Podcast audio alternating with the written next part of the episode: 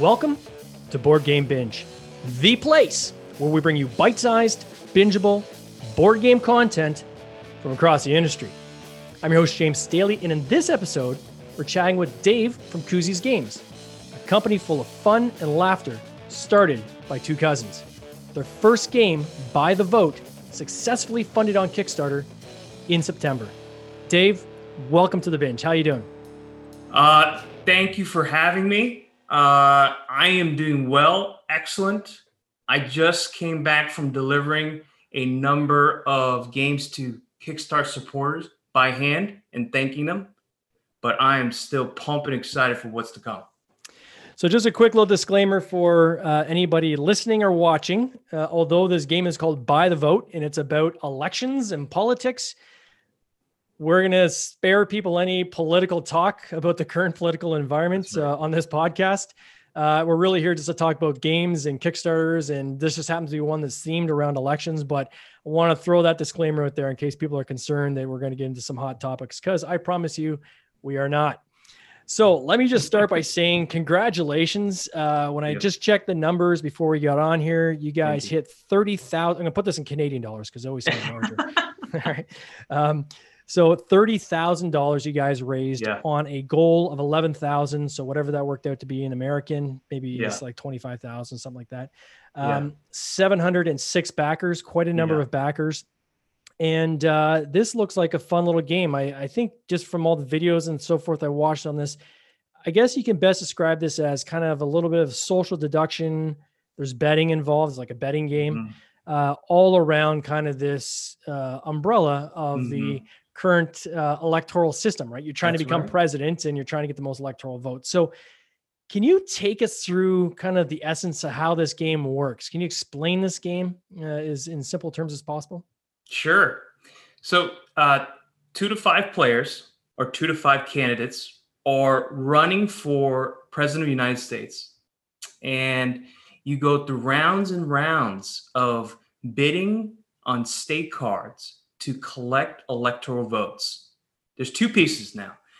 Part one, you try to win your party's nominee to become the uh, leading candidate. Then you and a running mate or the second place person uh, need to have a collective score of 270 or more to actually become president and vice president. So a, li- a tad of cooperation with a lot of competition just like the way the system is. So how does that play out with two players? So you're obviously one versus the other. Are you playing then uh, the roles of you know the two candidates then in that regard, or how does that work? Yes, in a two-player setting, it is modified. As you can imagine, when the field of candidates is not crowded um, versus when it is crowded. Sorry, I had to throw that in there. Uh, it, when it's not crowded, when it's two players, heads up, you can. It has to be one person has to get to 270. Um, that way, uh, it, it, makes it a little more challenging, uh, but still hyper competitive and a lot of fun. Reading and as you as you correctly nailed, uh, reading the other player or players and candidates yeah. on what they're going to do in their bidding strategies, and it's evolving. Every round is different. Any card can turn up, and we can delve more into that. So it's a fast game, right? Like it's 15 minutes. Uh, there's actually a timer. Now, I don't think there's a timer in the game. You either use your phone or I know on your website you've got like a, a, timer on your website you can click on, but it's 15 minutes timed, right? And then after the 15 minutes, the game ends. Is that kind of where you're That's at? That's right. Or? That's right. 15 minutes, the game ends. Uh, we actually we try to go digital with the timer. We put it on YouTube. Uh, you can find it on YouTube by the vote game timer. You'll find 15 minute timer uh, running down. Maybe we'll do uh, different flavors of it uh, every past uh, season or uh, what have you to change things up. But uh, yes, there, there's 15 minute timer. Game ends when 15 minutes are over. And uh, so uh, th- this is kind of the games that I people that know me know that I like the kind of what you call the gateway games or the casual yeah. games yeah, where yeah, it's under an hour. Uh, it's something where you can bring. Uh, it's not too heavy, so you can bring new players in if you're trying to introduce people into the board game right. world. Right. Um, and, or quite frankly, if you go to game nights like I do and you want to start off with something a little kind of just uh, kind of ease your way into the night. You start off with a casual game, then you get into something heavier, or maybe Right. at the end of the night when you know there's still still stragglers left over and you have a limited amount of time. This could be a game you could pull out for that. When I was going through it, uh, what I thought was really neat is it comes with this kind of like voting booth, right? So you can shield you yourself like that? Yeah. from Yeah, the yeah. other players, which is kind of, I mean, in terms of thematically, it is is right on, which is really neat. The the the thematically how you guys have built this out. Thank you. Um, it's uh, I mean, it it kind of feels it feels like an election, right? You're you're actually Right. casting a vote. You got your little voting booth there, which is really Right. neat. Um, you've got cards that are, um, and I know there's a lot of disclaimers on the website that are for educational purposes only. They're either coded. Uh, the state is either each card is a state, I guess, and uh, and it's coded blue or it's coded red. Mhm. Um, and then you have these kind of swing states, which in this case you've chose yellow instead of purple, which is interesting. Mhm. Um, but you know, it's um, thematically it's kind of set out this way. But from an educational standpoint, if there's somebody like myself, I'm in I'm in Canada, right? So I Sure, still find sure. myself trying to understand the American electoral system, which I'm, I'm sure still lot of- learning. yeah, a lot of people are trying to figure out because it is kind of a unique um, uh, democracy in the states and how that's Right. structured. Um, it's kind of neat how uh, the cards are actually you have the actual proper number of electoral votes on each of the states. So if you pull up that Right. state after multiple playings, uh, you might actually start getting a sense of how many electoral votes are in each of these states and which ones Right. seem to lean one way or the other, which ones are swing states. I know that's all over the news. A lot of discussion about swing states in general Yep.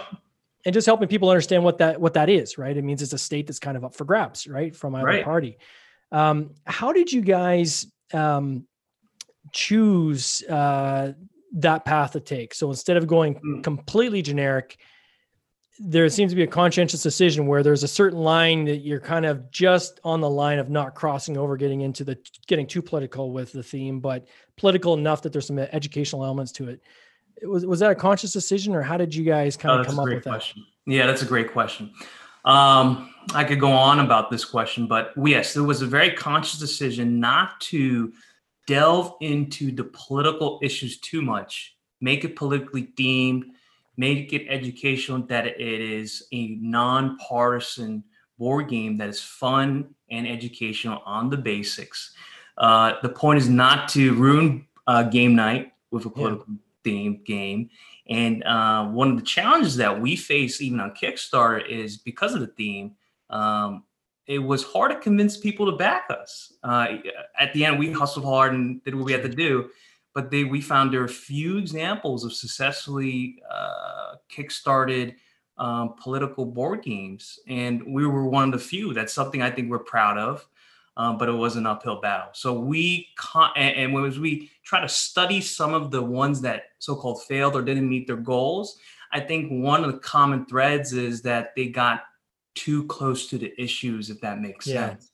Yeah. And we, as you, as you, we kind of nicely glaze along, but had the feel of uh, like an election with the voting booth. Yeah. Well, as you know, uh, how we first kind of connected was you reached out on the board game binge uh, Facebook group and said, Hey, I've got this Kickstarter I'm running. Do you mind if I kind of put the post up uh, that Mhm. talks about the Kickstarter? Which usually the answer for most people is yes. Yeah. Other than members that just join, and on the day they join, within two minutes they start posting uh, links to the different things, like try to be in the group for at least a week before Right. start doing that.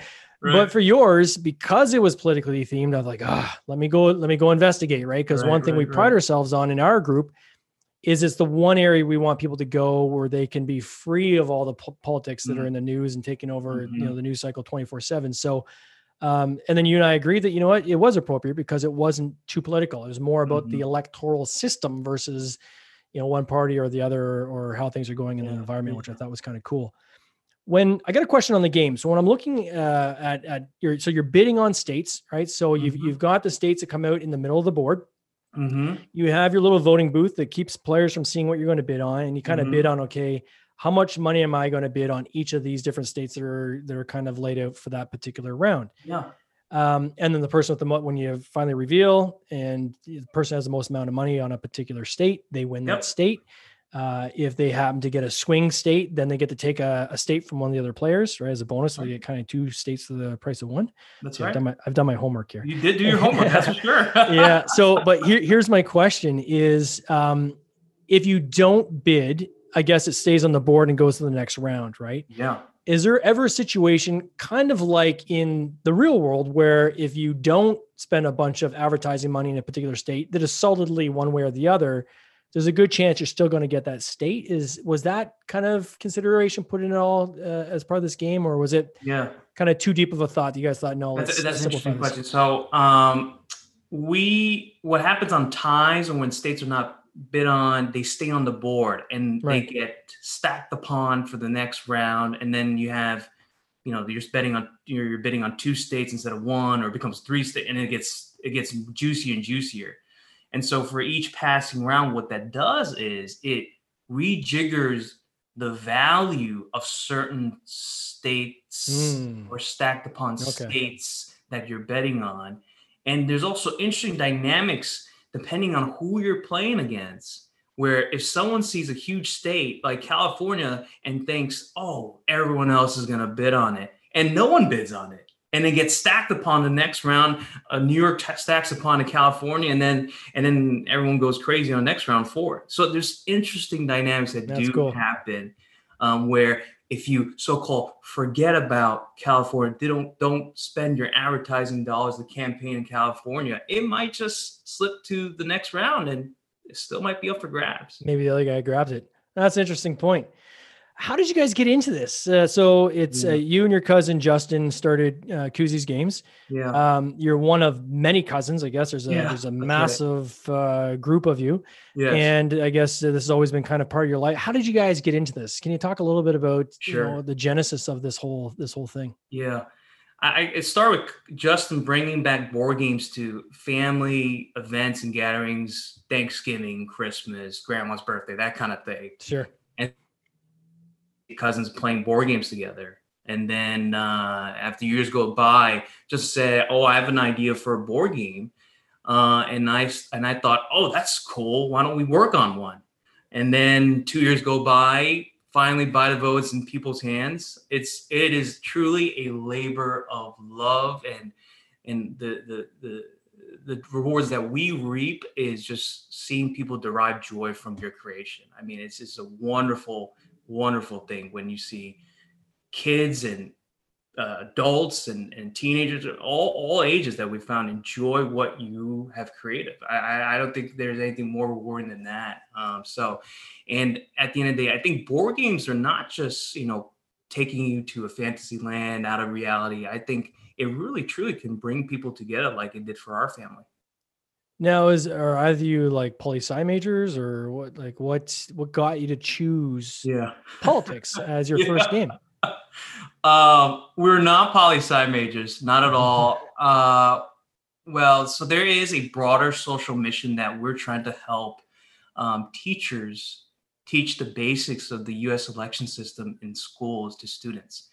When we've talked to teachers, they said that it is really challenging to teach the what we think one of the most important civics lessons to kids is because it's either perceived as boring or, or stigmatized, um, and so create something that's fun and quick and easy that kids can enjoy, their parents can enjoy, and hardcore gamers can enjoy uh, as a filler game, as you mentioned from the beginning. Mhm. So that was the genesis. So it, it- there's this overarching goal here of a social mission too that we care deeply about, and we're actually spending a lot of our time, besides fulfilling and doing logistics, figuring out how to communicate with teachers. That's cool. And so on that note, because I, I was thinking about this kind of coming into this, um, you know, this interview, is what percentage of your backers are Yeah. Americans versus out, out of country? uh let's see i 70 80% 75% Yeah. 70 70% americans canadians make up the next 15 believe it or not Oh, we always do. You're right uh then the then uk then the rest of Europe and Australia. Got it. So well, we t- also restricted to uh, we tried to restrict it to the U.S., Canada, and the UK, but then we got a lot of inbounds from other countries that we were very surprised about, actually. Yeah, it seems to be the split with Kickstarter where there's um, usually the home country. So if, if you're launching in, in, in the States, then you're going to see, you know, more than 60% of your pledges are going to come from the US, yeah. uh, then probably next Canada, then across the pond. And you get the flip uh, if you're launching a game and you're in the UK, you know, you're going to see 60, 65% is going to be Europe. And then kind of yeah. the rest is spread around the rest of the country. Right. Um, the, the one thing that uh, I, I really like about this is that um, on the actual cards themselves, yeah. for the states, there's a little map. All right yeah. and and it shows you where that state is right. and i think from an educational tool that's where i think out of country is is pretty cool too right this is something i, I would i would love to have like my kids you know yeah. play because i ask them about things that are happening in the states or you know basic us geography sure sure and they don't know they don't have a clue and i, I imagine right. that's the case uh, around the world and you know anytime that we can have a, a, a fun way and uh, for people to kind of uh, get their education, that that's always a good thing, right? And, right. You know, and it's good because I mean, as you know, um, you know the the American uh, media permeates the globe, right? right? So when right. someone's talking about different states, um, even outside the political context, right, right? Just just in general, um, you know, having the next kind of generation of playing games and so forth, have in the back of mind, oh, I know where that is. Yeah, yeah, I, I remember seeing on the map. I have a general idea what they're talking about. So yeah, I think that's uh, that's pretty cool. How old are your kids? Oh, uh, well, they're I got two teenage girls now, uh, 16 and 17. Oh wow, wow. Yeah, so it's young. yeah, I always get that. I got a young face. Oil of Olay twice great. a day. So, um, so talk to me a little bit about uh, the Kickstarter learning you've had in this process. So, thirty thousand oh, is a pretty decent, uh, yeah. you know, uh, f- funding that you, you've received here. How did you go about this campaign? Uh, did you was there any kind of social media tools you used, or what was your kind of base yeah. to, to generate your? Yeah, yeah, I'm an Opal Kimono on this. Um, it it it really started before the Kickstarter. I, I, I mean, um, and we what we did was we went to a lot of the board game conferences, cons, and just demoed and placed that play tested um, by the vote with almost 500 people and just got a huge mailing list. We made we had a laptop and we, we made people take the survey and sign up, and then so we got a strong momentum going into the kickstart because we did that. We just there's no better way in quote unquote selling or marketing a game than to play the game with someone sitting down with them yeah.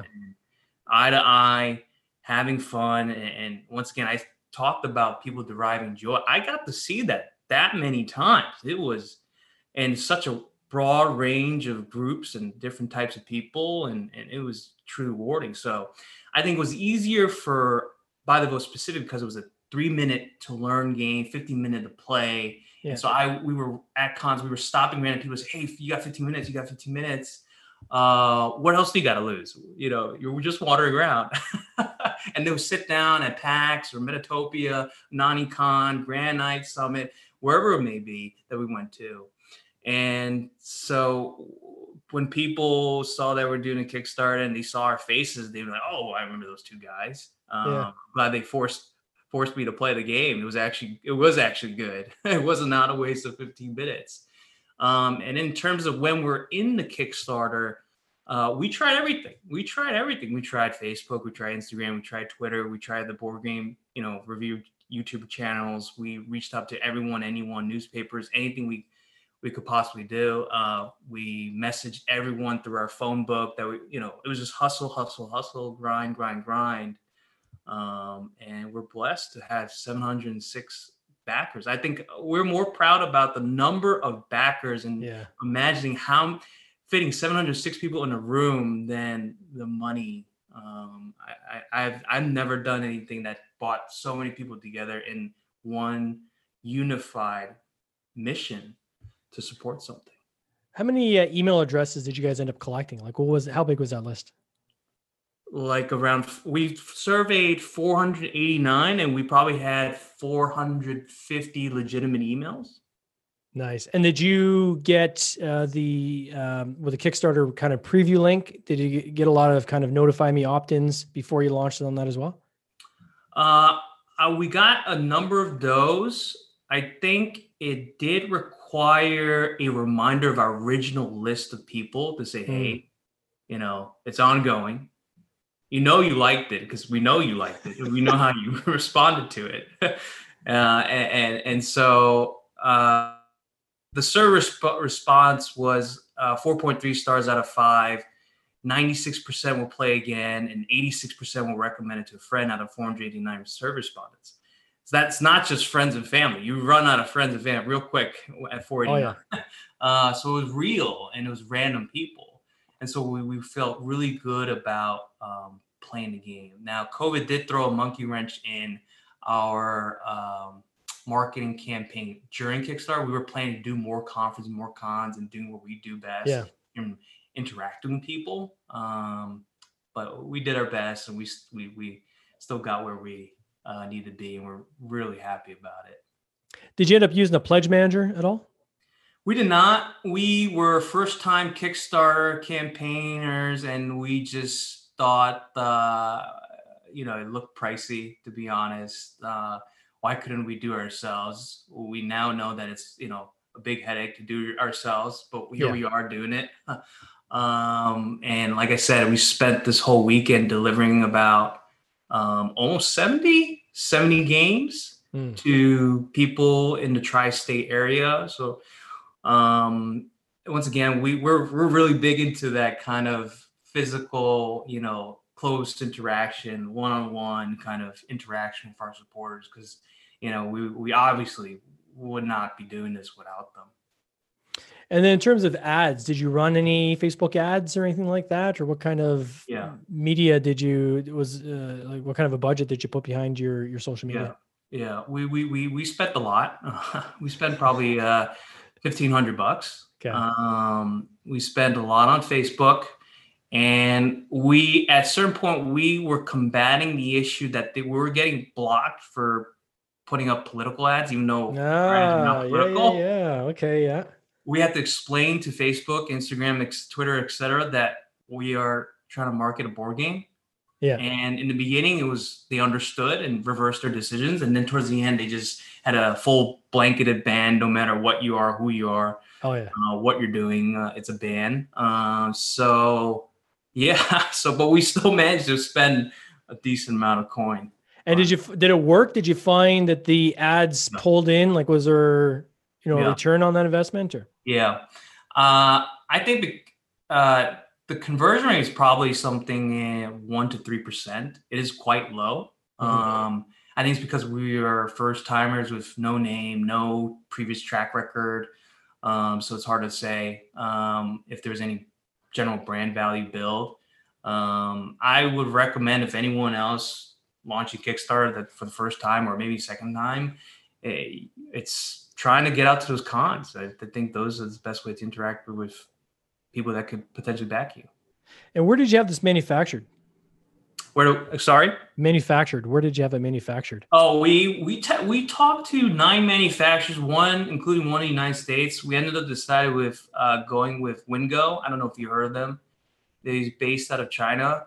Okay. Um, they've done a pretty good job in producing a quality game, I would say, and a fair price.